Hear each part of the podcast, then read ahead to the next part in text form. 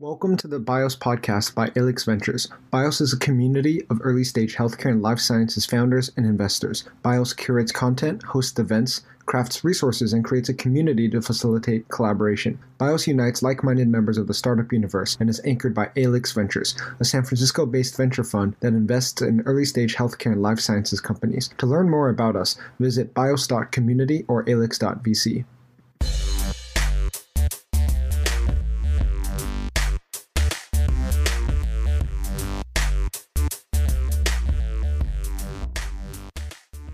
It is my esteemed pleasure to invite healthcare industry veteran and leader Mark Polito to the BIOS podcast today. Someone who has been healthcare CEO across everything from early stage payer-related startups to Fortune 15 companies, across the diagnostics, payer, provider, and even healthcare IT and services landscape. He's also done a foray in the wine business and private equity along the way as well.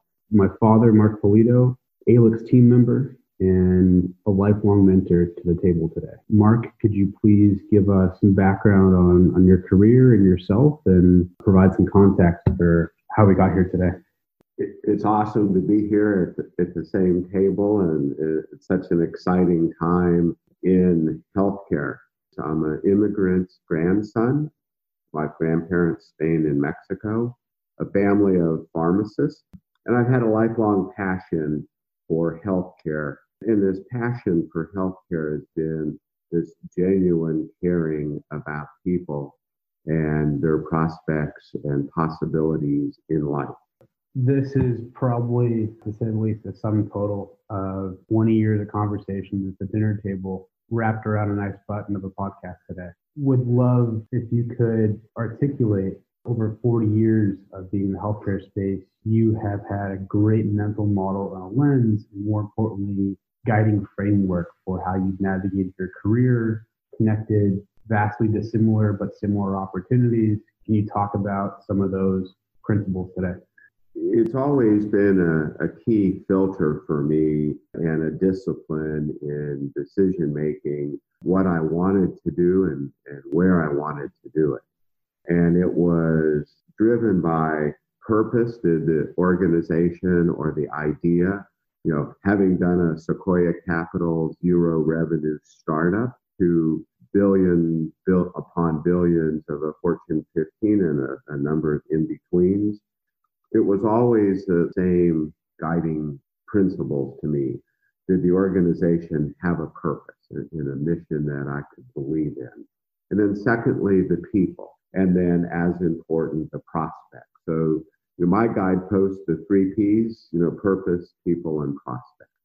And when I look at purpose, it was, you know, either creating a company or a culture or evaluating an existing one. You know, when you walk into a startup or a global pharma company or a 160-year-old Fortune 15 company, you have different situations, but it was always the same to me basics is, was there a mission, a vision, and a value? And if there wasn't, could we create one or try to assess what was there? And when you talk about mission, it's very important. It's what problem are you trying to solve, or what does the company fundamentally do? How do you go about doing that? And then why? But most importantly, why does it matter and to who? And that really answering those fundamental questions of mission, what, how, and why it matters.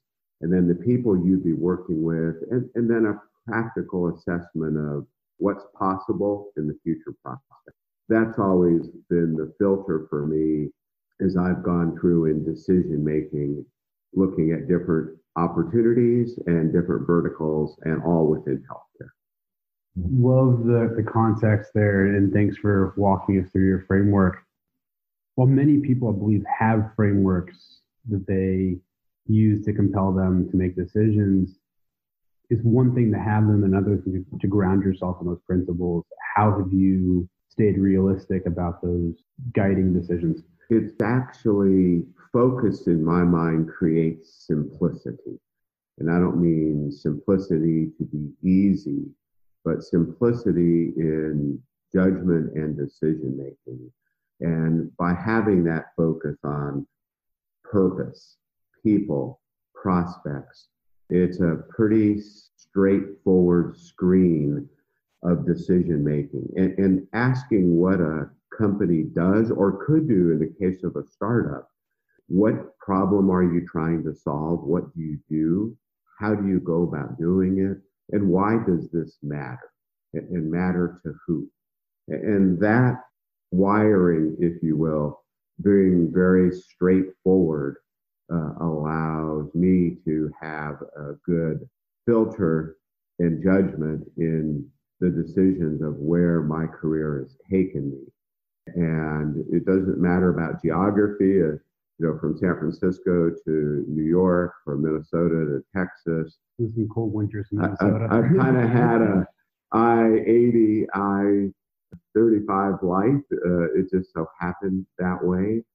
But the opportunities were never based on geography or weather. It was always a filter against those main principles.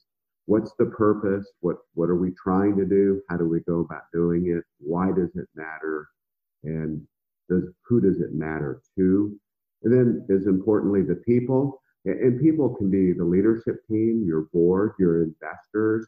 All of that matters. The customers as well.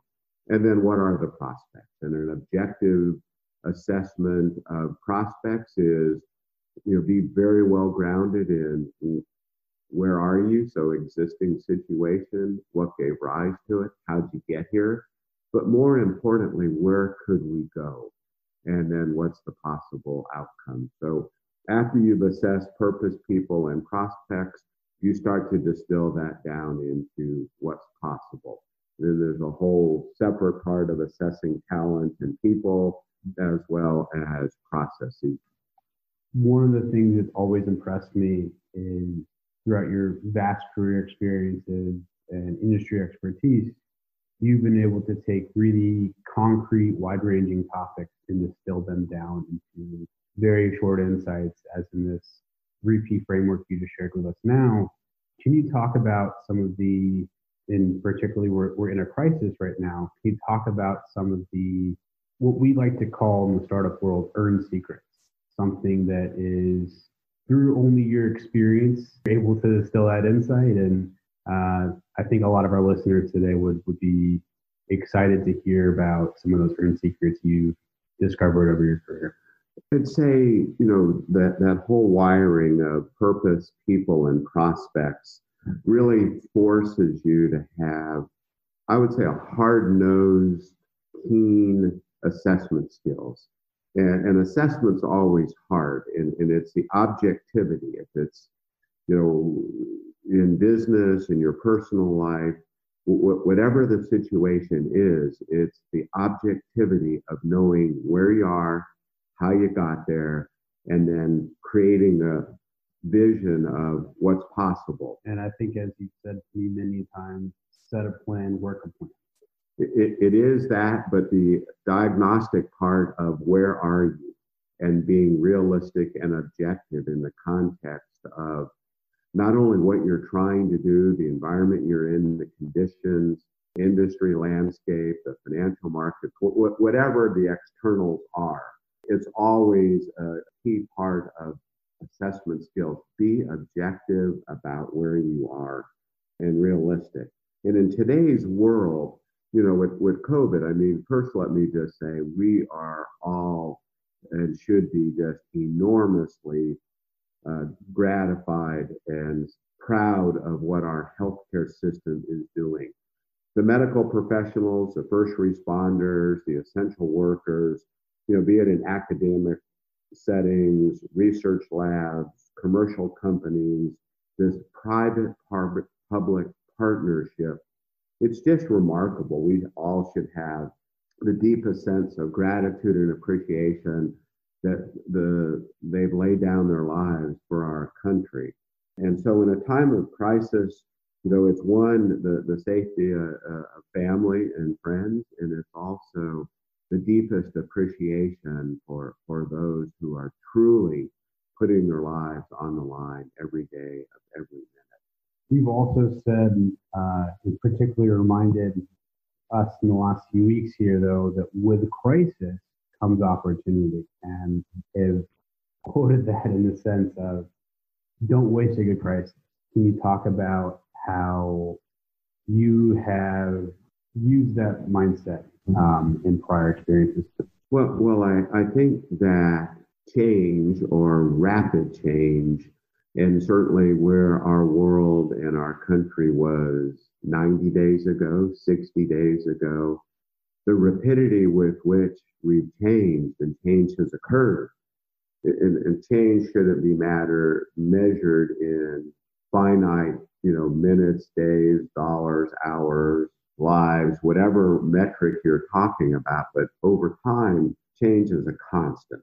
So how one embraces change, I think, comes back to those critical assessment skills, that diagnostic, that ability to be objective about where you are, how you got there, and more importantly, where you're going. And in the current environment, it's a realistic assessment of there will be a new normal. Our first responders, the unbelievable skills of our research labs, academia, public-private partnerships, how our local, state, and federal government have responded to something unknown.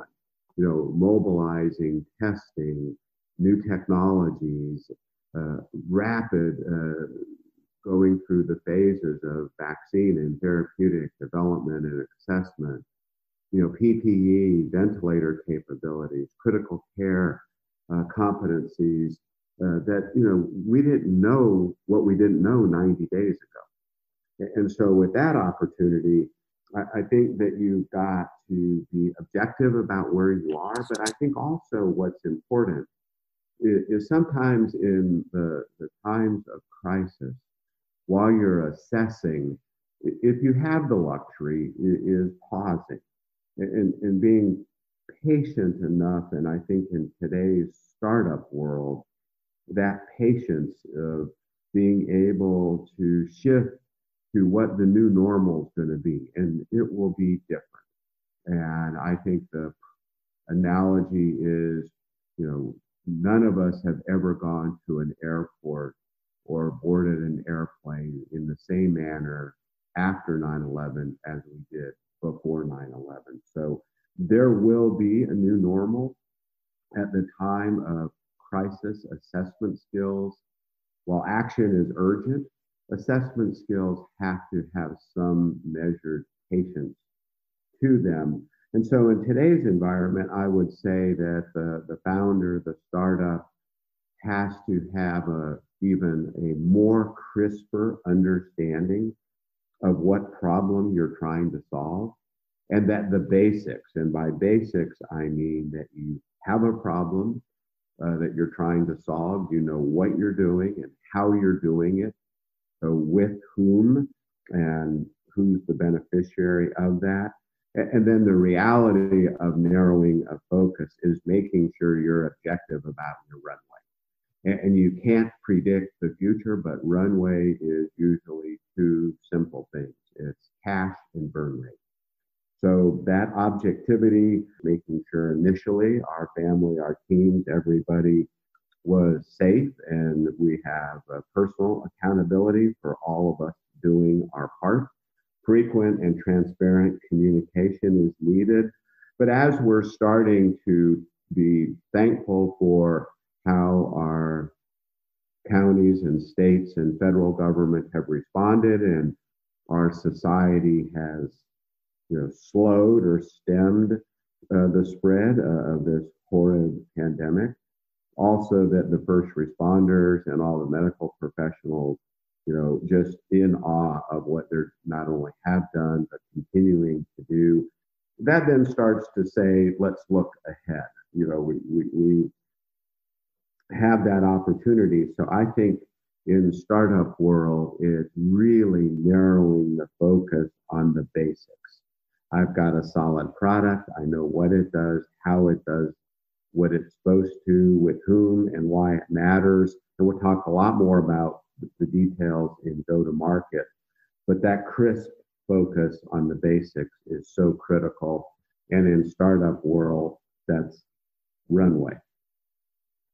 Now, as we kind of jump into things, you talked about your vast career experiences. And while under the kind of guise of being mission-driven within healthcare, very, very, like within the healthcare industry, somewhat very dissimilar opportunities. How have you, to some degree, parachuted into these and able to orient, get your barriers within the sandbox, and use a guiding framework throughout all these to connect these opportunities, even though they're so dissimilar sometimes? Well, it's been that, you know, initial screening of purpose, people, prospects, and then secondly, the diagnostic skills. You know, you got to know where you are, how you got there, but most importantly, where you're going and the plan to do that. So what's possible has always been that undermining and that thinking. Awesome. So staying on this COVID topic, we've seen companies have their strategies disrupted, runways diminished, customers disappearing. And you have led some of the biggest companies out there. What advice would you give to CEOs and executives right now to navigate through these difficult times? I think for no matter the size of the company, I think that focus on your people and focus on basic safety, and that's frequent and transparent communication. You know, the things that are working and the things that need to be done better or differently. I also think that it requires more experiment and testing. So try new things, learn fast, fail fast. This whole test and learn, accelerate innovation is critical. And then for startups, I think in today's world that narrowing your scope of really a crisp understanding of what problem are we trying to solve. I think that in healthcare in particular, you've seen this massive public-private partnership, just acceleration, regulatory barriers, all just knocked down, accelerated approvals and enablements of trying new things. So in that environment, I think that a company who has a new idea or a new environment or a new fund, it's the best of times. I mean, you've got no baggage from the past if you're a new startup. And some people would say, wow, in a crisis, you started a company, you started a fund, you've got to be kidding me. What were you thinking? It's actually the opposite. I think some of the best companies and best funds came through or after a crisis. And so I'm excited about healthcare. I think that the landscape is shifting fast, the public-private partnership and the regulatory environment is all, frankly, tremendous opportunity for new companies as well as newer funds. While the landscape right now is rapidly evolving, and as you said, it's an exciting time to be an early-stage company or creating a new endeavor here, there are also some folks that have gone through some pretty unfortunate layoffs. And as someone who's had 40 years of leadership experience and what has been a multitude of crises from 87 to 2000 to 2008, and probably a lot of major minor ones in between those as well. Can you talk about any advice for leaders in having to lay off folks right now from your experiences?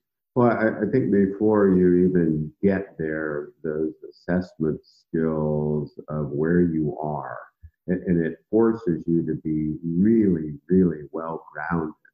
And I would say it's not what the upside is, because typically everything's a base case, a downside, and upside. I think you've got to be just laser-focused on what your base case is and what your downside case is.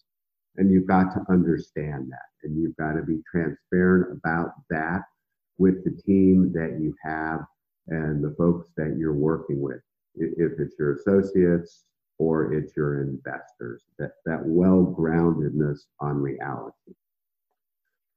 Going back to the idea that it's easier to start a company now, and it's actually a really good time.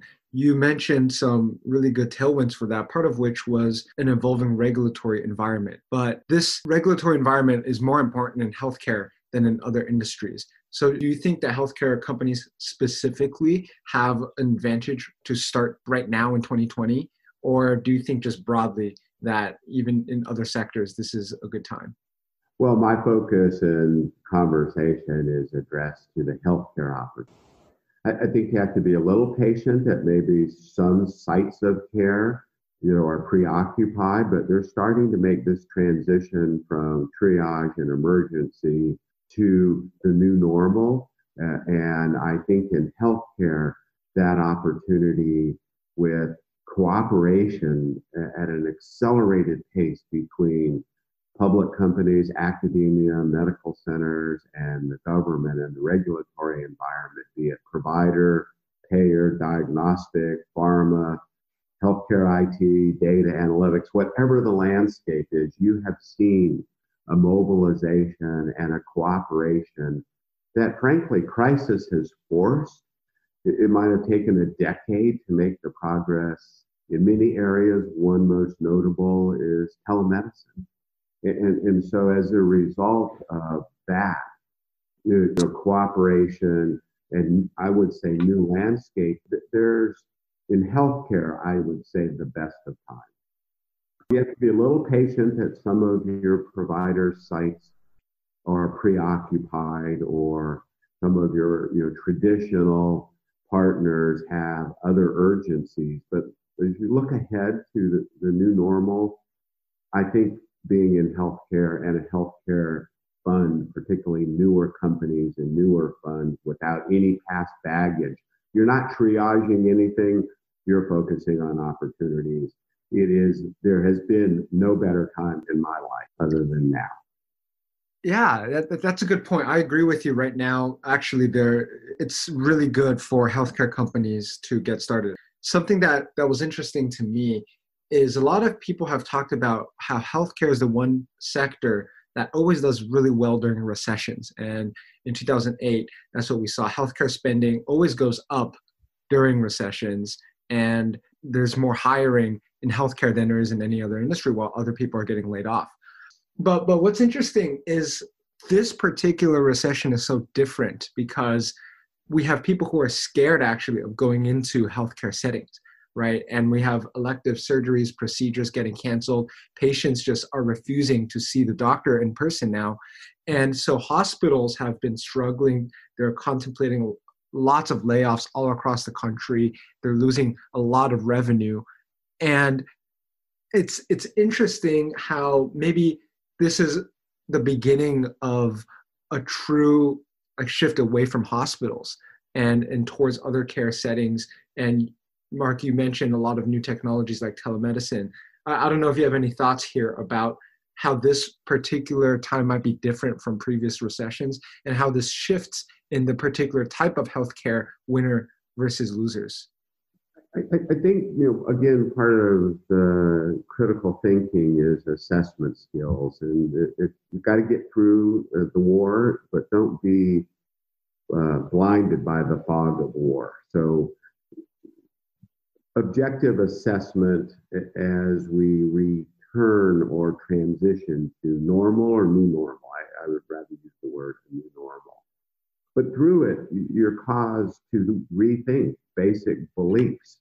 And I think that when you're under siege and a crisis, you're willing to try things to solve problems and solve them with urgency. And we're learning new things as healthcare.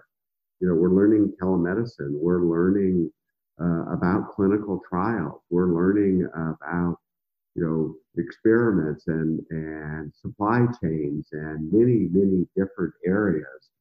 So I think it's really critical that we, understand that while it is a war that's going on. Post that, there'll be a recovery, but it will be different. And so what are the opportunities, and what are the shifts, and what are the changes?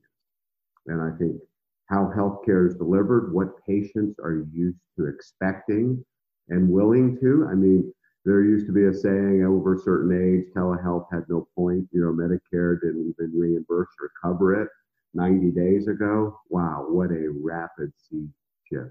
This is just one example. Yeah, I like the analogy of a war a lot, and the idea that there are different time horizons to think through. As specifically as a CEO, what do you think the best way to think about this is? Like, how far ahead, given so much uncertainty with COVID, the long-term impact, even the near-term impact of when things are going to reopen, how does a CEO actually plan for these multiple contingencies and even try to get a strategic advantage that they didn't have previously?